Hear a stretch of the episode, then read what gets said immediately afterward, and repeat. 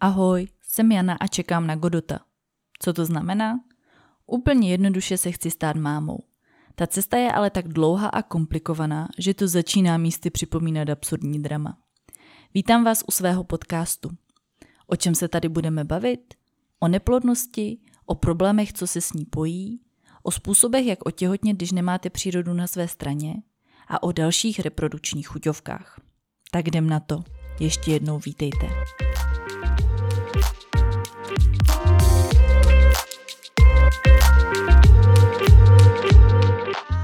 Ahoj, já vás zase po měsíci zdravím u nového dílu Godota. A o čem to dneska bude? Pokud jste si někdy zažili boj s neplodností a nebo uh, se vám nedařilo miminko počít uh, úplně hned první, druhý či třetí měsíc, tak jste si možná kladli otázku, co je se mnou vlastně špatně. Nebo potažmo, co je s náma špatně jako s párem, že nedokážeme otěhotnět. Já, já jsem si tuhle otázku kladla nespočetněkrát, vzhledem k tomu, že s neplodností už eh, bojuju nějaký ten rok a vlastně tři roky jsem neměla žádný důkaz o tom, eh, že by s mým tělem, eh, potažmo s našimi těly bylo něco extra špatně, že bychom nebyli schopni přirozeně počít dítě tak s tím mám bohaté zkušenosti s tady tím vyptáváním a pátráním po příčině.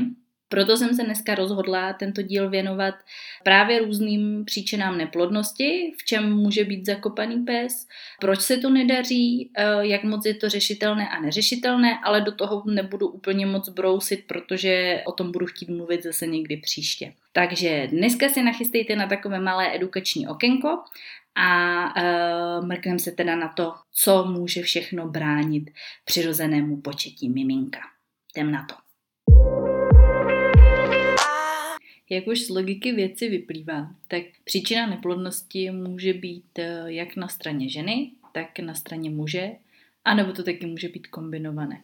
Je to poměrně eh, komplexní problematika, protože těch věcí, které se můžou pokazit nebo které nefungují tak, jak by měly, může být celá řada.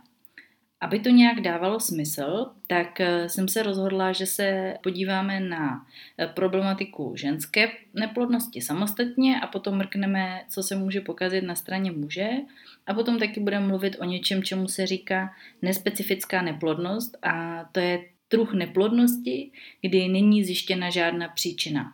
To ale neznamená, eh, že tam nějaký problém není, jenom možná není zjistitelný, možná se jedná o soubor nějakých jako mini problémů, které dohromady tvoří jeden velký problém, ale není to lékařsky odhalitelné. Protože jsem žena, tak eh, začnu tou ženskou stránkou věci. Se omlouvám, že do toho budu teda brousit hodně eh, ze stran biologie a trochu ze stran vědy, ale myslím si, že to bez toho úplně moc nejde. Na začátek připomenu tu cestu, která je potřeba, aby došlo k úspěšnému oplodnění na straně ženy. Je potřeba, aby ve vaječníku dozrálo minimálně jedno vajíčko, které se pomocí ovulace uvolní, putuje vejcovodem, kde se potká potom ze spermií a když k tomu oplodnění dojde, tak tím vejcovodem doputuje do dělohy, tam se zavrtá do narostlé děložní sliznice a když dojde k tomu zavrtání, tomu se říká odborně implementace nebo nidace, Ahoj, dovolte mi jenom drobný edit. Samozřejmě se nejedná o implementaci, ale o implantaci. Tak začne se produkovat těhotenský hormon a uh, jedná se o těhotenství. Je potom otázkou, jestli to těhotenství je prosperující nebo neprosperující a jestli dojde ke zdárnému konci a za 9 měsíců se narodí miminko. Celá tady ta dráha hrozně hezky ilustruje, kolik věcí je potřeba, aby bylo funkční, aby se k tomu těhotenství, potažmo k narozenému miminku, dospělo.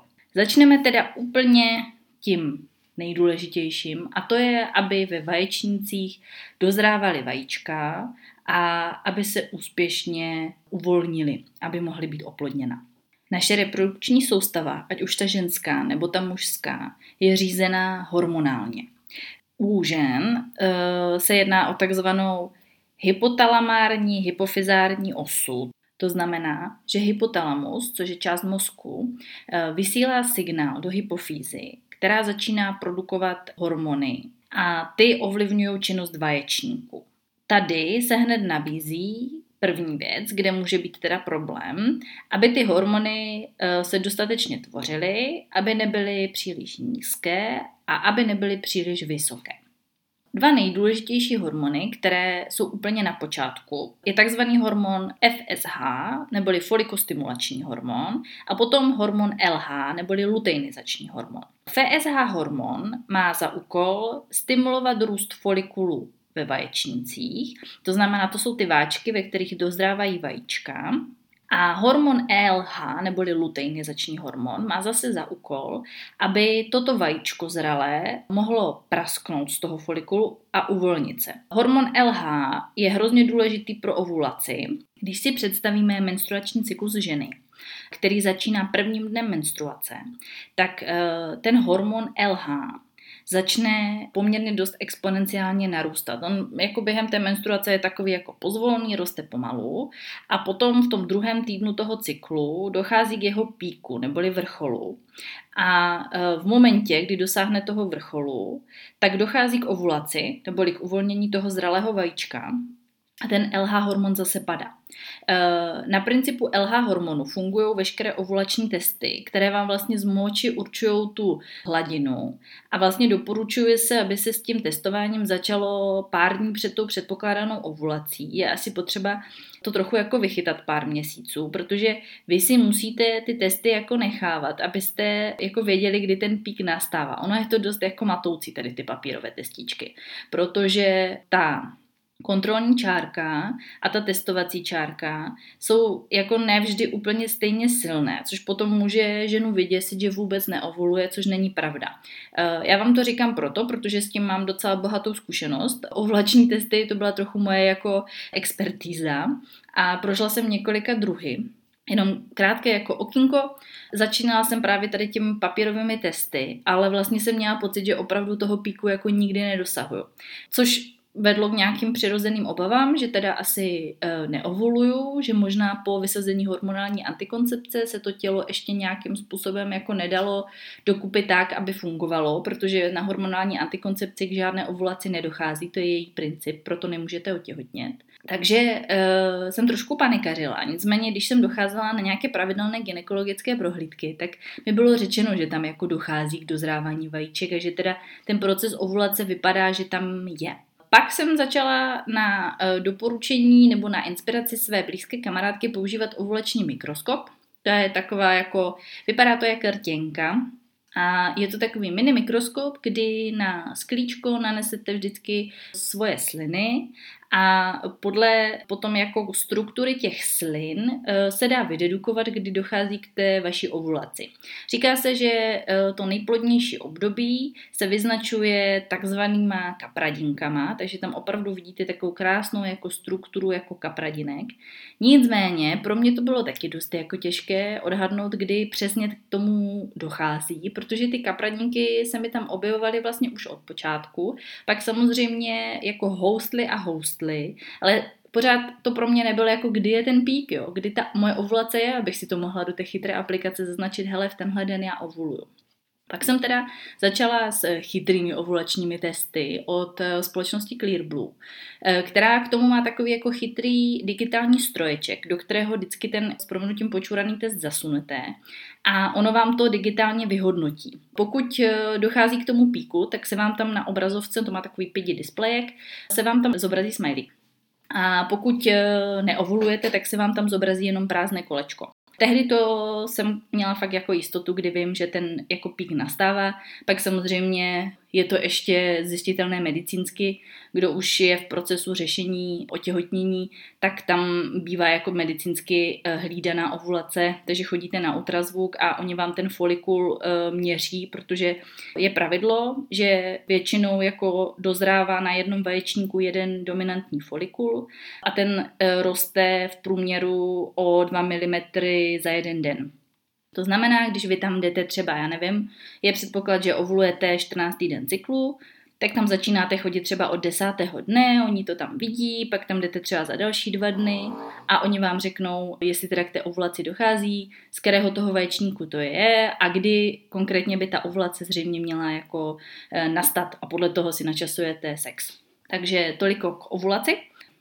Ať se vrátím k tomu, co jsem říkala. Potřebujeme mít jak ten folikostimulační hormon a potřebujeme mít ten LH hormon. Tohle je ideál. Samozřejmě uh, může to mít trošičku problém. V momentě, kdy máme jako nedostatečnou hladinu toho FSH hormonů, tak uh, v tom případě se jako netvoří uh, ty folikuly a nezrajou ty vajíčka, tím pádem jako nedochází k ovulaci. A ty vaječníky nefungují tak, jak by měly. Opačný problém, když máme vysokou hodnotu FSH hormonů, značí to o tom, že se můžeme nacházet už jako v přechodu. Ono někdy, i když je vám 30 a opravdu jako v přechodu bychom se neměli nacházet v tomto věku, měli bychom mít nějaké jako fakt nejvíc plodné období v životě, tak se mluví o takzvaném jako syndromu předčasné menopauzy. To znamená, že ta zásobárna vajíček bohužel poměrně jako dost klesá a je potřeba to co nejdřív řešit. Máme teda funkční hypotalamus, funkční hypofýzu, dochází k tvorbě FSH hormonů, dochází k tvorbě LH hormonů, to znamená, že eh, nám dozrávají folikuly, rostou na těch vaječnících a můžou se uvolnit tady po hormonální perspektivě. Další věc, když tyhle hormony dva existují, tak e, stimulují vaječníky k tomu, aby produkovali estrogen. Estrogen asi všechny ženy známe, je jeden z nejdůležitějších pohlavních hormonů ženy. Je zodpovědný za spoustu věcí, potřebujeme ho hodně v pubertě, aby nám porostly prsa, aby nám dozrála ta celá reprodukční soustava, ale taky ho potřebujeme k tomu, abychom mohli úspěšně počít dítě, protože estrogen ruku v ruce s LH hormonem právě podporuje ovulaci. A taky ho potřebujeme proto, aby nám narůstala děložní sliznice. U děložní sliznice je to tak, že při menstruaci, pokud nedojde teda k otěhotnění, tak se celá ta stará výstelka z té dělohy vlastně odlupuje a odlučuje, to je to menstruační krvácení. A potom, co přestaneme menstruovat, tak ona zase začne pomalinku jako narůstat. K tomu, aby mohlo dojít k nějakému úspěšnému zavrtání do té těložní sliznice toho embryka, tak potřebujeme aspoň 8 až 12 mm vysokou děložní sliznici. K tomu, aby takhle hezky narostla, potřebujeme mít dostatečné množství estrogenu. Samozřejmě zase se to pojí ruku v ruce s tím FSH hormonem a takzvanou předčasnou menopauzou, anebo potom jako klasickou menopauzou, že v momentě, kdy e, máme vysoký tento hormon, ten FSH, tak klesá produkce toho estrogenu. To znamená, že už se dává signál vaječníkům, hele, už jako ne, už eh, se to pomalu blíží ke konci, tím pádem dochází k tomu, že třeba menstruace je nepravidelná nebo je velmi slabá, protože ta děložní sliznice tolik nenarůstá, takže se mnohem rychleji odloučí, dochází k mnohem menšímu jako krvácení a taky uh, trvá jako delší dobu, než možná dojde k nějaké jako ovulaci, tím pádem potom potažmo k nějaké menstruaci. Když si to teda nějak zhrnem, tak potřebuju, aby mi dostatečně fungoval mozek, hypotalamus a hypofýza, abych měl dostatečné množství FSH hormonů, LH hormonů a aby se mi dobře tvořil estrogen. Většinou, jako když je porucha FSH hormonů, tak to vede k dalším tady těm poruchám LH hormonu, estrogen hormonu, tím pádem k té ovulaci nedochází. Co na to může mít vliv? Už jsme si říkali, může to být uh, ten předčasný přechod, což je něco, co úplně asi nejde jako ovlivnit to dané geneticky, protože každá z nás se rodí s nějakou určitou zásobárnou vajíček a ta je během života vypotřebována. Až je vypotřebována, tak dojde k té menopauze. Druhá věc, na tvorbu FSH hormonů může mít vliv například e, nízká nebo naopak vysoká tělesná hmotnost. Asi každý z nás ví, že když například žena trpí anorexí nebo další poruchou příjmu potravy a váží extrémně málo a má velmi nízký body mass index neboli BMI, tak přichází o menstruaci. Je to dané tím, že se jí nedostatečně právě tvoří tenhle e, FSH hormon. Tím pádem nemůže docházet eh, k ovulaci, tím pádem nemůže docházet k menstruaci. Dost často to tak bývá, není to pravidlem, že signál toho, že menstruujete, je to, že vaše tělo dobře funguje a dochází k ovulaci.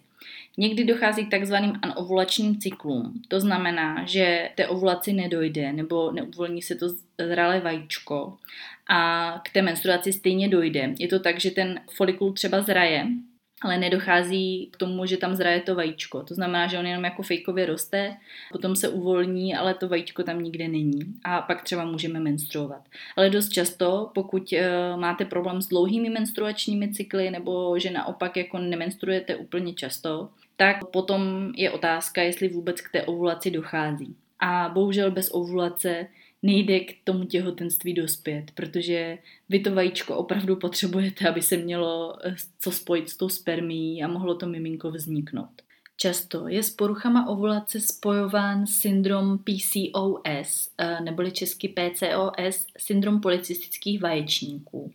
A ten vzniká při eh, hormonální nerovnováze, kdy je v nepoměru právě hormon FSH a hormon LH, o kterých jsme si teďka řekli. A vypadá to tak, že toho FSH hormonu je méně, eh, toho LH hormonu je právě více a díky tomu dochází k nadměrně tvorbě pohlavních hormonů mužských ve vaječnících. U žen to potom vypadá následovně, že pokud se bere hormonální profil, tak se například přijde na to, že má nadbytek testosteronu, který právě blokuje ovulaci a nedochází k ní. Takže syndrom PCOS je dost často právě spojován s neplodností. V nějakém klinickém obraze eh, na ultrazvuku vaječníky u žen s PCOS je na nich patrné takové drobné cističky, protože vlastně to vypadá, že tam mm, ty folikuly se nějak tvoří, ale nedozrávají tam právě díky testosteronu ta vajíčka a vypadá to potom, jak by ty vaječníky byly poseté perličkami.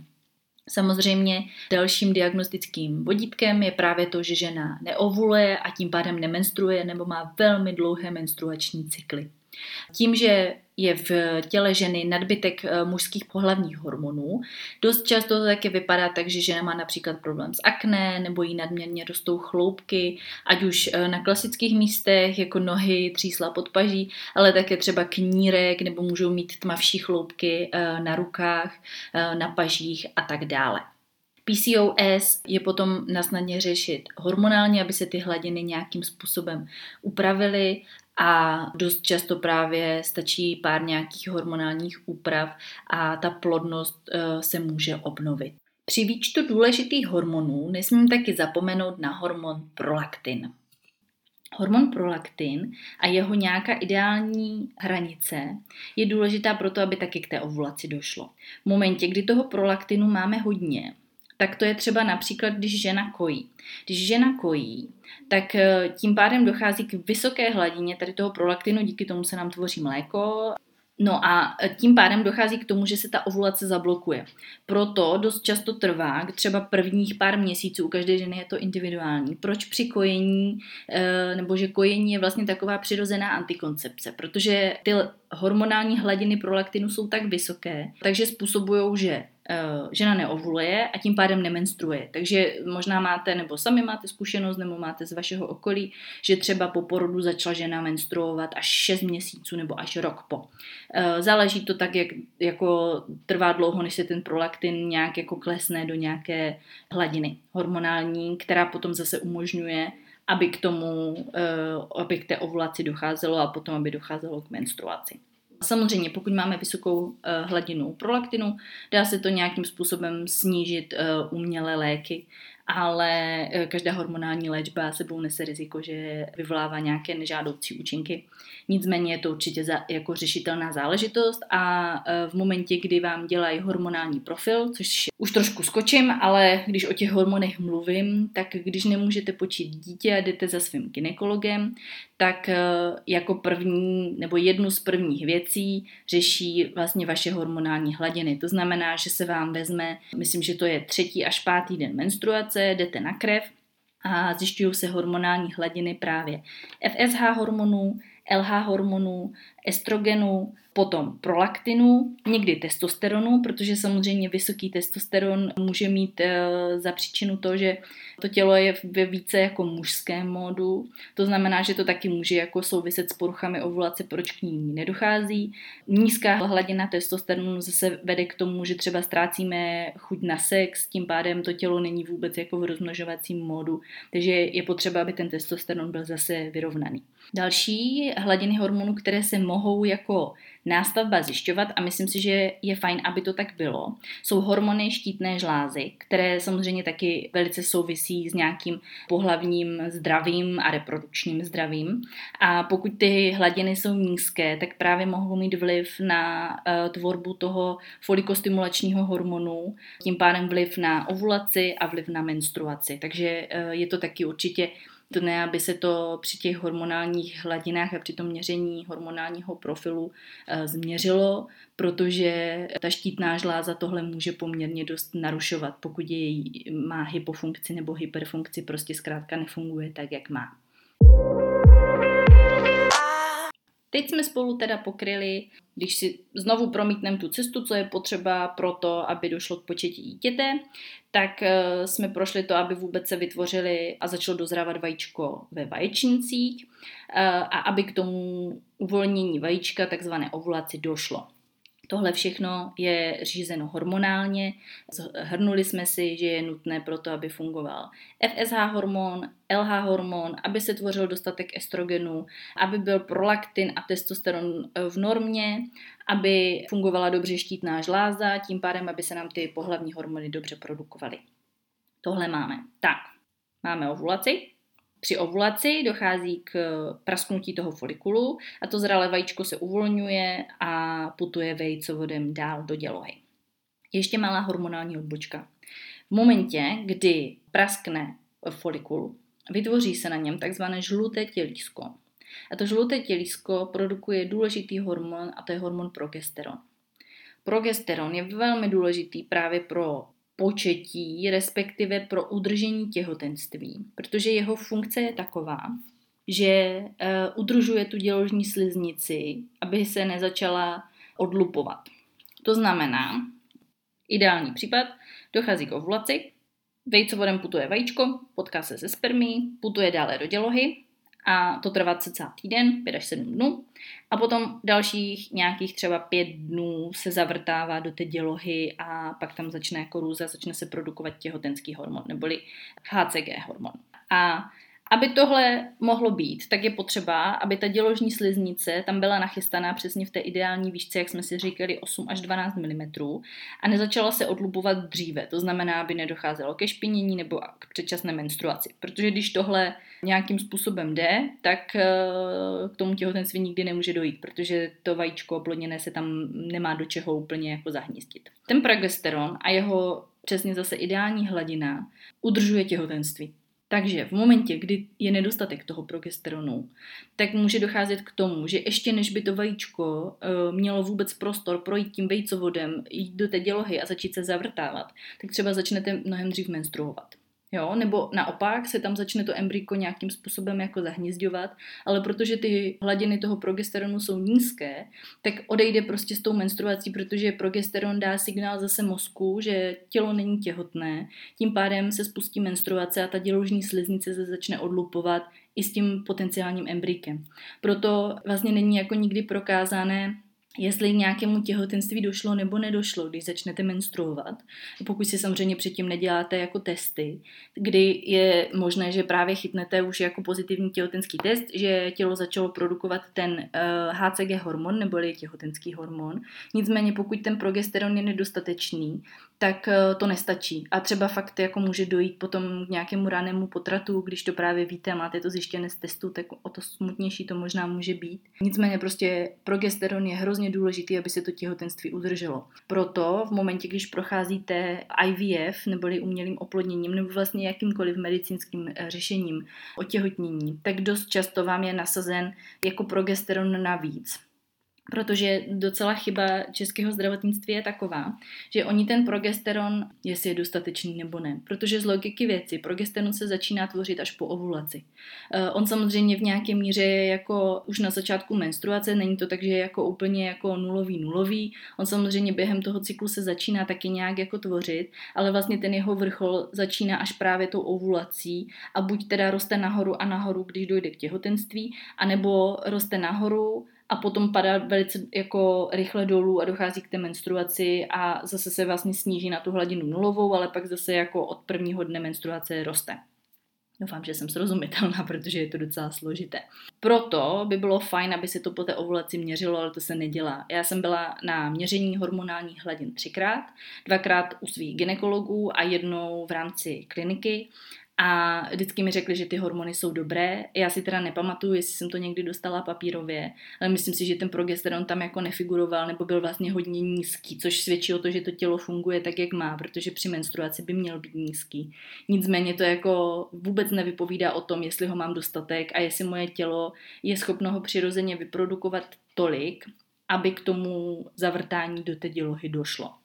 Takže to už jsem trošku jako předběhla té poslední štace té cesty, aby se to miminko, nebo aby se to embryko, jako říkám miminko, aby se to embryko udrželo v té děloze, tak k tomu je potřeba ten progesteron. Ale vracím se zpátky po ovulaci do vejcovodu. Abych tím vejcovodem mohlo to vejčko poputovat, je potřeba, aby byl průchozí. To znamená, že tam nejsou žádné mechanické překážky, žádné bariéry, žádné tekutiny, ani nic jiného. Je prostě potřeba, aby byl průchozí, aby za A tam mohlo poputovat to vajíčko a za B, aby se do něho dostala ta spermie. Takže jedna z dalších nějakých příčin neplodností jsou neprůchozí vejcovody. Neprůchozí vejcovody můžou vzniknout z několika důvodů. Dost často je to jako nějaká mechanická překážka. Já mám například endometriózu a opravdu jeden můj vejcovod byl neprůchozí Ačkoliv já jsem teda byla na ambulantním zjištění průchodnosti vejcovodů a kdy vlastně ty vejcovody naplnily takovou pěnou a na ultrazvuku potom šlo vidět, jestli vlastně ta pěna tím vejcovodem prostupuje nebo ne. Když se to ještě dělalo eh, že vás naplnili kontrastní látkou a šlo se na rengen. Tím pádem se vidělo, jestli se to vlastně, do, jako jestli ta kontrastní látka prošla těmi vejcovody. Takže by to mělo být jako hezky vlastně vidět eh, skrze tu dělohu, skrze potom ty vejcovody a pak by tam měly být patrné ty vaječníky. V momentě, kdy tam takhle cesta jako nesvítí, tak je jasné, že ten vejcovod je nějakým způsobem blokovaný. Dost často je problém to nějak vyřešit, protože ty vejcovody jsou samozřejmě tak malé, tak tenké, že jako e, se nedělá to, že vám do něho říznou, odstraní tam e, ty třeba srůsty z endometriózy, nebo nějaké jiné srůsty, nebo prostě nějakou jako mechanickou překážku, prostě ten vejcovod se odstraňuje. To znamená, že když se odstraní, tak eh, když se odstraní jeden, pořád máte šanci, že možná eh, otěhotníte z toho druhého, ale když vám odstraní oba dva vejcovody, nebo oba dva vejcovody jsou zjištěny jako neprůchozí, tak v tom případě potom je dost jako problém a nemůže dojít nikdy k přirozenému oplodnění. To jako z logiky věci, to vajíčko má přerušenou cestu. Potom se volí teda cesta umělého oplodnění. Tak, další ještě věc k vejcovodu, co mě napadá, je takzvaný hydrosalpinx. To je rozšíření vejcovodu a naplnění takovou jako tekutinou. Teď bych kecala, jak to vzniká, ale vlastně mě to dost hrozilo a měla to moje máma, proto ho museli e, medicínsky odstranit. Ale vlastně, když e, mě ten hydrosalpinx rozil, e, ono dochází k tomu, že je to naplněné vodou a ještě se ten vejcovod jako rozšiřuje potom na konci, tak uh, mi vlastně říkali, že to může mít jako vliv na nějaké jako chemické pH v těle a že ta tekutina může být poměrně agresivní. To znamená, že potom jako zahubí veškeré třeba spermie nebo i to vajíčko a nedojde k tomu otěhotnění a pak samozřejmě je problém, když to jako praskne, tak uh, musíte mít akutní operaci, což v momentě, kdyby už jste byli jako těhotní a i přes ten hydrosalpinx by se to povedlo, tak by samozřejmě hrozil potrat, což asi nikdo z nás úplně riskovat nechce. Takže průchodné vejcovody, alfa a omega eh, na cestě za eh, vajíčka za spermii a spermie za vajíčkem a potom oplodněného vajíčka do dělohy. Další věci, které by teoreticky mohly bránit eh, nějakému úspěšnému početí, jsou například mechanické překážky. To už jsme si řekli, to jsou třeba ty srůsty různé v rámci endometriózy, ať už na, ve vejcovodech, nebo na děloze, nebo někde jinde. Ale taky teď je velký jako boom fyzioterapie a fyzioterapie pánevního dna.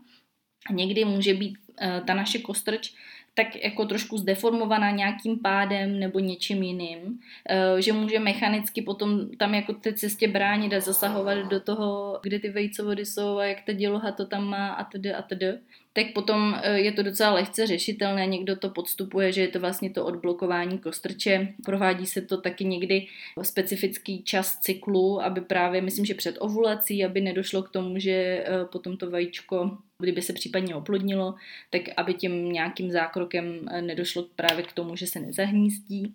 No a provádí se to přes konečník nějakým speciálním chvatem, kdy do vás ta fyzioterapeutka teda zavede prst a nějakým způsobem potom tu kostrč jako odblokuje a vím, eh, že když jsem jako neplodnost hodně řešila a brouzdala jsem na internetu, tak jsem našla nějaké jako reakce, že, že to třeba jako pomohlo. Otázka, do jaké míry je to placebo, do jaké míry to fakt funguje, nejsem na toto expert, ale myslím si, že to taky může k té neplodnosti potenciálně přispívat.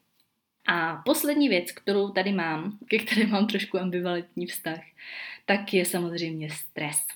Stres je prostě alfa a omega úplně, úplně všeho, ale zároveň, jak už jsem tady říkala, myslím v druhém díle o emocích, tak eh, míra stresu nemusí vždycky jako s tou plodností souviset protože děti se rodily za války, děti se rodily třeba nebo vznikaly při znásilnění, kdy uh, ta míra stresu je opravdu jako velmi vysoká. Ale samozřejmě stres má za následek, že se nám uh, vylučuje hormon kortizol a pokud ho je v těle spousta, tak může mít právě vliv třeba na úspěšnou ovulaci nebo na dozrávání vajíček nebo to, jak se po to vajíčko oplodně nezahnízdí do dělohy. Takže samozřejmě jako stres je v tomhle nežádoucí, ale není to úplně jednoznačně jako potvrzené, že když ten stres eh, zažíváte, tak neotěhotníte, protože existuje spoustu výjimek a příkladů, které tohle to přímo vyvracejí. A uh, myslím si, že z těch nějakých klasických příčin na straně ženy už jsem to vyčerpala. Ještě teda zmíním to, že eh, když žena trpí nějakým jiným onemocněním, tak to samozřejmě může mít právě vliv na tu uh, hormonální produkci, ať je to třeba rakovina, nebo ať jsou to právě ty poruchy štítné žlázy, uh, nebo například cukrovka, tak uh, to jsou věci, které můžou mít na to vliv. Ale samozřejmě ono většinou, když tu neplodnost řešíte, tak se to na to přijde, nebo už to víte mnohem jako dřív a je vám to řečeno, že s tou neplodností můžete mít trochu problém. Takže ženu máme hotovou a jdeme na muže. U mužů, nevím, jestli mám procházet tady tu cestu. Zkrátka je prostě potřeba, aby docházelo k dozrávání spermií, aby ty spermie byly kvalitní, aby byly dobře pohyblivé, aby byly životaschopné, a aby jich byl dostatečný počet a aby samozřejmě došlo k ejakulaci, tím pádem, že ty spermie jsou vyplaveny do těla ženy a aby mohly v tom těle putovat a spojit se s tím vajíčkem. Na první dobrou mě napadá, že je potřeba, a to jsem zapomněla i zmínit u těch žen, aby to anatomicky všechno bylo normální. Aby eh, se stoupla varlata, aby produkovala vlastně ty spermie, aby tam docházelo k dozrávání, aby celá ta cesta potom jako eh, skrze ten penis fungovala dobře, a když to tam má nějakou jako abnormalitu anatomickou, tak samozřejmě k tomu jako k té ejakulaci nedochází to je stejné jako u ženy. Pokud budete mít nějak naopak otočenou dělohu, tak třeba tam nedopotujou nedopotuje to vajíčko nebo není schopné se tam udržet a podobně, nebo když se narodíte bez vejcovodu nebo bez vaječníku. Znám jednu slečnu z Instagramu, kterou sleduju, která eh, se rozhodla pro adopci a ta právě měla abnormality dělohy a myslím, že se narodila bez vejcovodu, takže pro ní eh, byla jasná cesta adopce, protože eh, tam ani přes IVF nemohla těhotnět. Takže to máme ty anatomické abnormality. Potom samozřejmě, eh, jak jsme si říkali, nějaké onemocnění, nějaké genetické mutace, které potom brání k tomu, aby ty spermie dozrávaly, aby se teda tvořily, aby se tvořil testosteron, který je taky vlastně pro ty muže důležitý, tak eh, to všechno na to může mít vliv. No a potom jdem která k těm samostatným spermiím, protože ty jsou alfa a omega úplně všeho. Jak už jsem říkala, k tomu, aby ta spermie byla zdravá, tak musí mít dobrý tvar, takže to znamená, musí mít jako hezkou hlavičku, krček a ten bičík. Musí být dostatečně pohyblivá, aby doplavala nebo doputovala právě do toho vejcovodu a s tím vajíčkem se spojila. musí být životaschopná, to znamená, aby tam vůbec doputovala, to trvá pár hodin, někdy pár dní, tak je potřeba, aby vydržela ten čas, aby neumřela prostě třeba do tří hodin. Potom je jasný, že se s tím vajíčkem nespojí. Tyhle tři věci se vlastně zjišťují pomocí takzvaného testu, kterému se říká spermiogram. A vlastně v tom spermiogramu eh, se měří dostatečný počet těch spermí, Potom se soustředí na, jeho, jako na tu morfologii, kolik je jich jako správně tvarovaných, jak moc jsou pohyblivé a jak moc jsou životaschopné. Jedny z nejčastějších potíží, co jsou, tak eh, je morfologie těch spermí. Eh, proč říkám, že to je nejčastější? Ono to vyplývá i z logiky věci, že Světová zdravotnická organizace má uh, referenční hodnotu pro to, abyste zjistili, jestli jich teda těch spermí zdravě nebo dobře tvarovaných je dost, tak jsou 4%. Takže z toho ejakulátu, který je, je, to je 100%, tak abychom mohli považovat spermie za dobře tvarované u mužů, tak musí splňovat alespoň 4%, což jako 96% může být naprosto abnormálně tvarovaných, ale když máme 4, tak to bohatě stačí. Neptejte se mě na to, jak je tohle možný, ale asi těch abnormalit je tam poměrně dost. A nám to třeba vysvětlovali, protože mé muži, když jsme dělali, myslím, druhý spermiogram, tak mu právě ta morfologie vyšla třeba kolem 2%, ale nám teda řekli, jako když to vyhodnocovali, že ty normy jsou jako hrozně přísné. Na druhou stranu na klinice nám řekli, že jako přísné být můžou, ale pokud ta hlavička, protože on měl vlastně největší problém s morfologií hlavičky té spermie. Oni říkali, že když ta hlavička je nějakým způsobem jako zdeformovaná nebo prostě nemá tam tu špičku, protože oni tam mají nějaké speciální jako na povrchu právě místo, kterým se potom spojí s tím vajíčkem a začne jako do něho pronikat.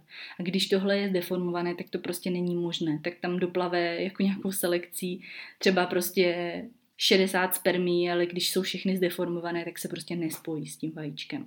To je tam morfologie. Jenom taková fajnšmekrovina. Pokud je tím pádem méně než 4% dobře tvarovaných spermí v tom ejakulátu, říká se tomu teratozoospermie.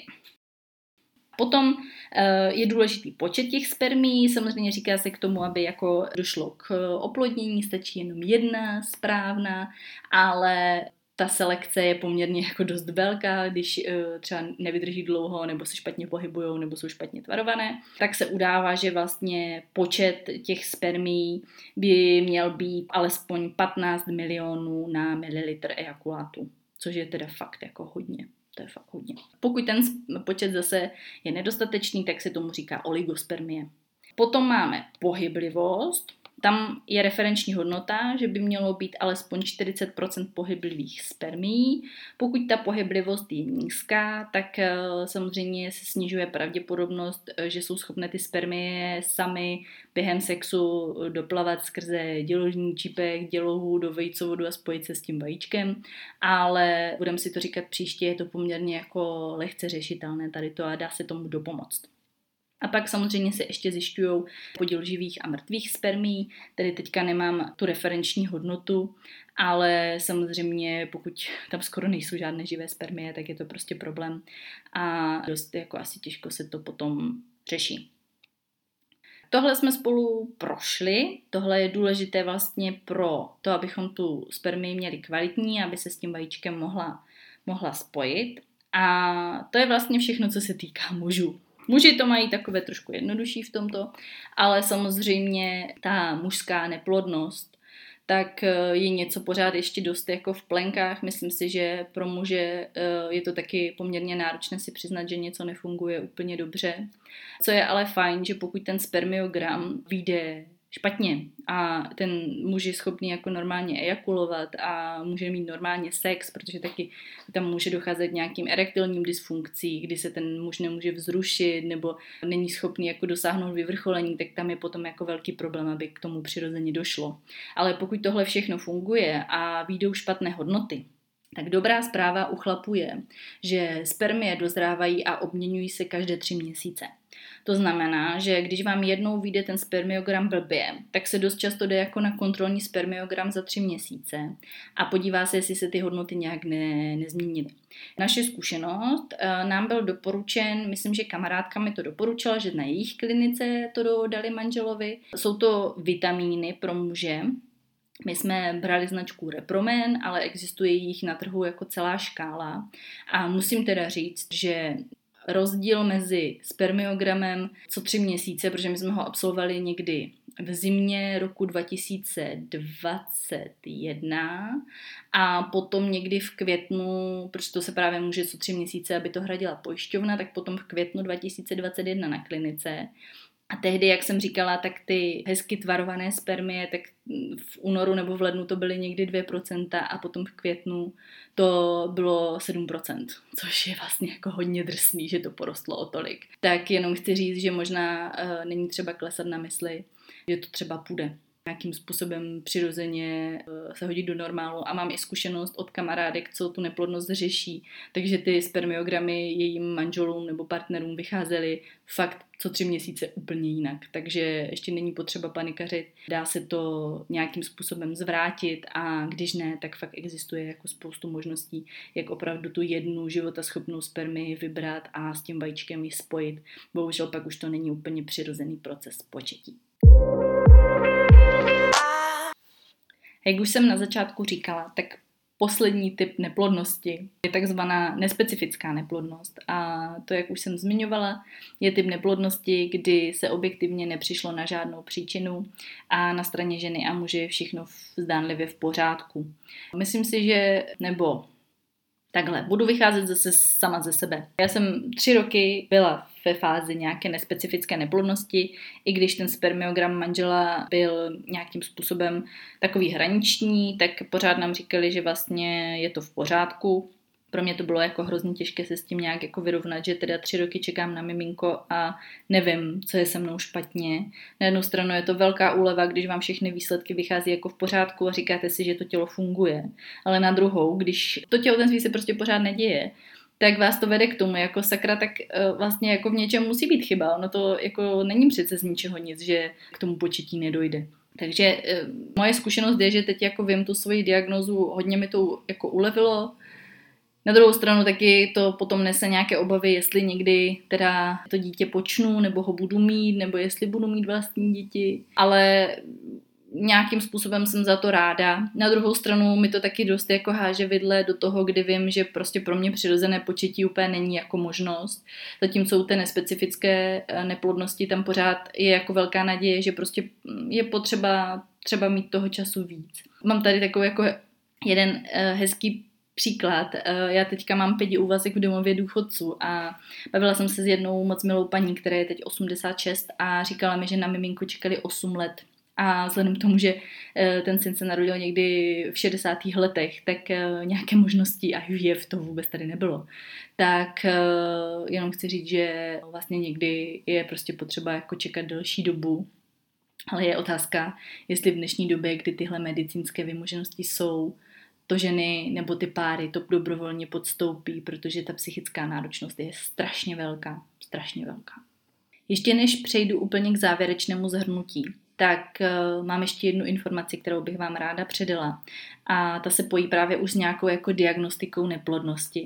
Vlastně z jedné studie já jsem si našla zase nějakou jako systematickou review, která tu problematiku neplodnosti hezky zhrnovala. Při té diagnostice jsou tři základní testy. První je test ovulace. Ten se hodně pojí právě s těma hormonálníma hladinama, to se bere krev a dělá se ten rozbor. Samozřejmě ovulace se potom zjišťuje jako z nějakých i ultrazvuků a tak, ale jak už jsme si řekli, pro to, aby vůbec k té ovulaci došlo, tak je potřeba, aby ty hladiny hormonů důležitých byly v normě. Takže test ovulace. Potom u ženy druhý základní test je průchodnost vejcovodů, protože v momentě, kdy jsou nějakým způsobem mechanicky ucpané, nebo jsou neprůchozí, nebo jsou naplněné nějakou tekutinou, každopádně není prostě možné, aby to vajíčko tím vejcovodem jako putovalo a aby se k němu dostala spermie. A potom je třetí základní diagnostický test a ten je na straně muže a to je právě spermiogram, kdy se právě ten ejakulát testuje a zjišťují se různé abnormality ve tvaru, v pohyblivosti, v životaschopnosti a taky v počtu těch spermí tak to ještě úplně na samý závěr. Pokud vás to čeká nebo to máte za sebou, tak eh, možná mi dáte za pravdu, že tohle byly ty kroky, které doktoři dělali. Teď už se trochu upouští od té průchodnosti vejcovodů, nebo mě to říkal můj bývalý ginekolog, ale myslím si, že asi to záleží na té praxi těch pracovníků ve zdravotnictví, ať jsou to ginekologové nebo jsou to lékaři v centrech asistované reprodukce, ale je to poměrně důležitý faktor samozřejmě, aby ten vejcovod byl funkční. A my jsme úplně na konci, milí posluchači. Tak dneska jsme spolu prošli cestu plodnosti a neplodnosti, jak u mužů, tak u žen. A moje vlastně závěrečné zhrnutí je, eh, že na straně ženy je vlastně spoustu věcí, které se může nějakým způsobem pokazit, ale jsou tam nějaké vlastně tři základní skupiny to je, aby hormonálně všechno fungovalo, protože když bude to hormonálně fungovat, tak uh, bude se produkovat uh, eh, FSH hormon a LH hormon, které jsou zodpovědné za právě růst těch folikulů a dozrávání vajíček a potom uvolnění vajíček neboli ovulace. Potom potřebujeme, abychom měli dost progesteronu, abychom případné oplodněné vajíčko mohli udržet. A taky jsem zapomněla na estrogen, který je důležitý k tomu, aby tak ovulace byla podpořena a aby nám dobře narostla děložní sliznice a to embryko se mělo kde zavrtat. Další věc, mechanické nějaké překážky, ať už to je endometrioza, která má potom vliv třeba na chemické složení, na to, eh, jak dochází potom k nějakému oplodnění nebo potažmo k uhnízdění. Můžou to být srůsty ve vejcovodech, tím pádem ty vejcovody jsou neprůchozí a to vajíčko a spermie se nemá kde potkat. A nebo to jsou třeba, jak jsme si zmiňovali, nějaké jako poruchy kostrče nebo pohyb kostrče důsledkem zranění, kdy je to potom fyzioterapií napravitelné. Nesmím zapomenout ani na nějaké anatomické abnormality, které můžou být jak u mužů, tak u žen, eh, nějaké genetické poruchy, které potom ovlivňují právě jako dozrávání spermí nebo dozrávání vajíček nebo ovulaci, nějaké fyzické onemocnění, to znamená třeba rakovina nebo cukrovka nebo poruchy štítné žlázy. A potom samostatně u mužů je důležité, aby ty spermie byly co nejdokonalejší, ať už co se týče tvaru, co se týče pohyblivosti, co se týče životaschopnosti a taky, aby jich v tom ejakulátu bylo dostatek, aby byla co největší šance, že se to oplodnění povede. Poslední nějaká věc, která mě k tomu napadá, je právě ta nespecifická neplodnost, kdy jsme si řekli, že bohužel objektivně není zjištěn důvod, ale to neznamená, že tam nejsou nějaké mikro, mikro důvody, kdy eh, se potom skombinují a prostě k tomu oplodnění nebo k tomu uhnízdění v té děloze nedojde a prostě to těhotenství nevznikne. Já jsem vynechala asi záměrně ještě jednu specifickou situaci a to je, eh, kdy dochází jako k opakovanému potrácení těch eh, embryek nebo miminek, což eh, je už jako pro mě to, že to těhotenství vznikne, ale samozřejmě do neplodnosti se to nějak zařazuje. Tak jenom to tady chci jako pojmenovat na závěr, že na to má vliv zejména nějaké jako genetické abnormality, že dost často dochází k potratu, když to embryko je prostě geneticky špatné, a nebo to můžou být nějaké jako imunologické reakce, to znamená, že to embryko je vypuděné, že eh, je to jako nějaký cizopasník v těle, nebo například nějaké hemofilní poruchy. Zjišťuje se to právě všechno v centrech asistované reprodukce. Eh, vím, třeba spoustu lidí si musí píchat léky na ředění krve, aby nepotratili takže jenom chci říct, že tohle je jako další aspekt eh, neplodnosti, ale vlastně je to až úplně na závěr té cesty, kdy k tomu otěhotnění dojde, jenom eh, je problematické ho udržet. Ale samozřejmě je to neplodnost jako každá jiná, jenom já s ní vlastně tolik zkušeností nemám, protože to není můj případ.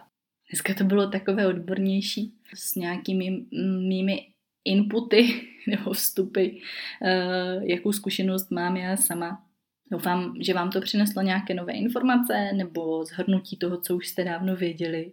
A možná pro mě to bylo zase uvědomění, jak opravdu vznik toho embryka nebo vůbec to, že vznikne nový život a že se narodí miminko je fakt jeden velký zázrak, protože pro mě je tam tolik faktorů, co se může pokazit, co může být špatně, co tomu může bránit, že vlastně se divím tomu, že je pořád norma, že se ty děti jako rodí, ale samozřejmě prostě ideál je, že všechno funguje tak, jak má a je to evolučně nutné, abychom tady jako pokračovali v lidstvu, abychom se rozmnožovali jenom pro člověka, který eh, si zažívá to, že to nefunguje všechno tak, jak má, tak mám spíš tendenci vidět to, jako jak je to fakt jako wow věc a že je to prostě zázrak, že stačí mít sex k tomu, aby člověk otěhotněl a přirozeně počnul dít. Tak s tím dneska končím. Doufám, že si to těhotenství někdy zažiju, i když eh, mě tam bude muset dopomoct medicína, ale eh, je to naprosto OK.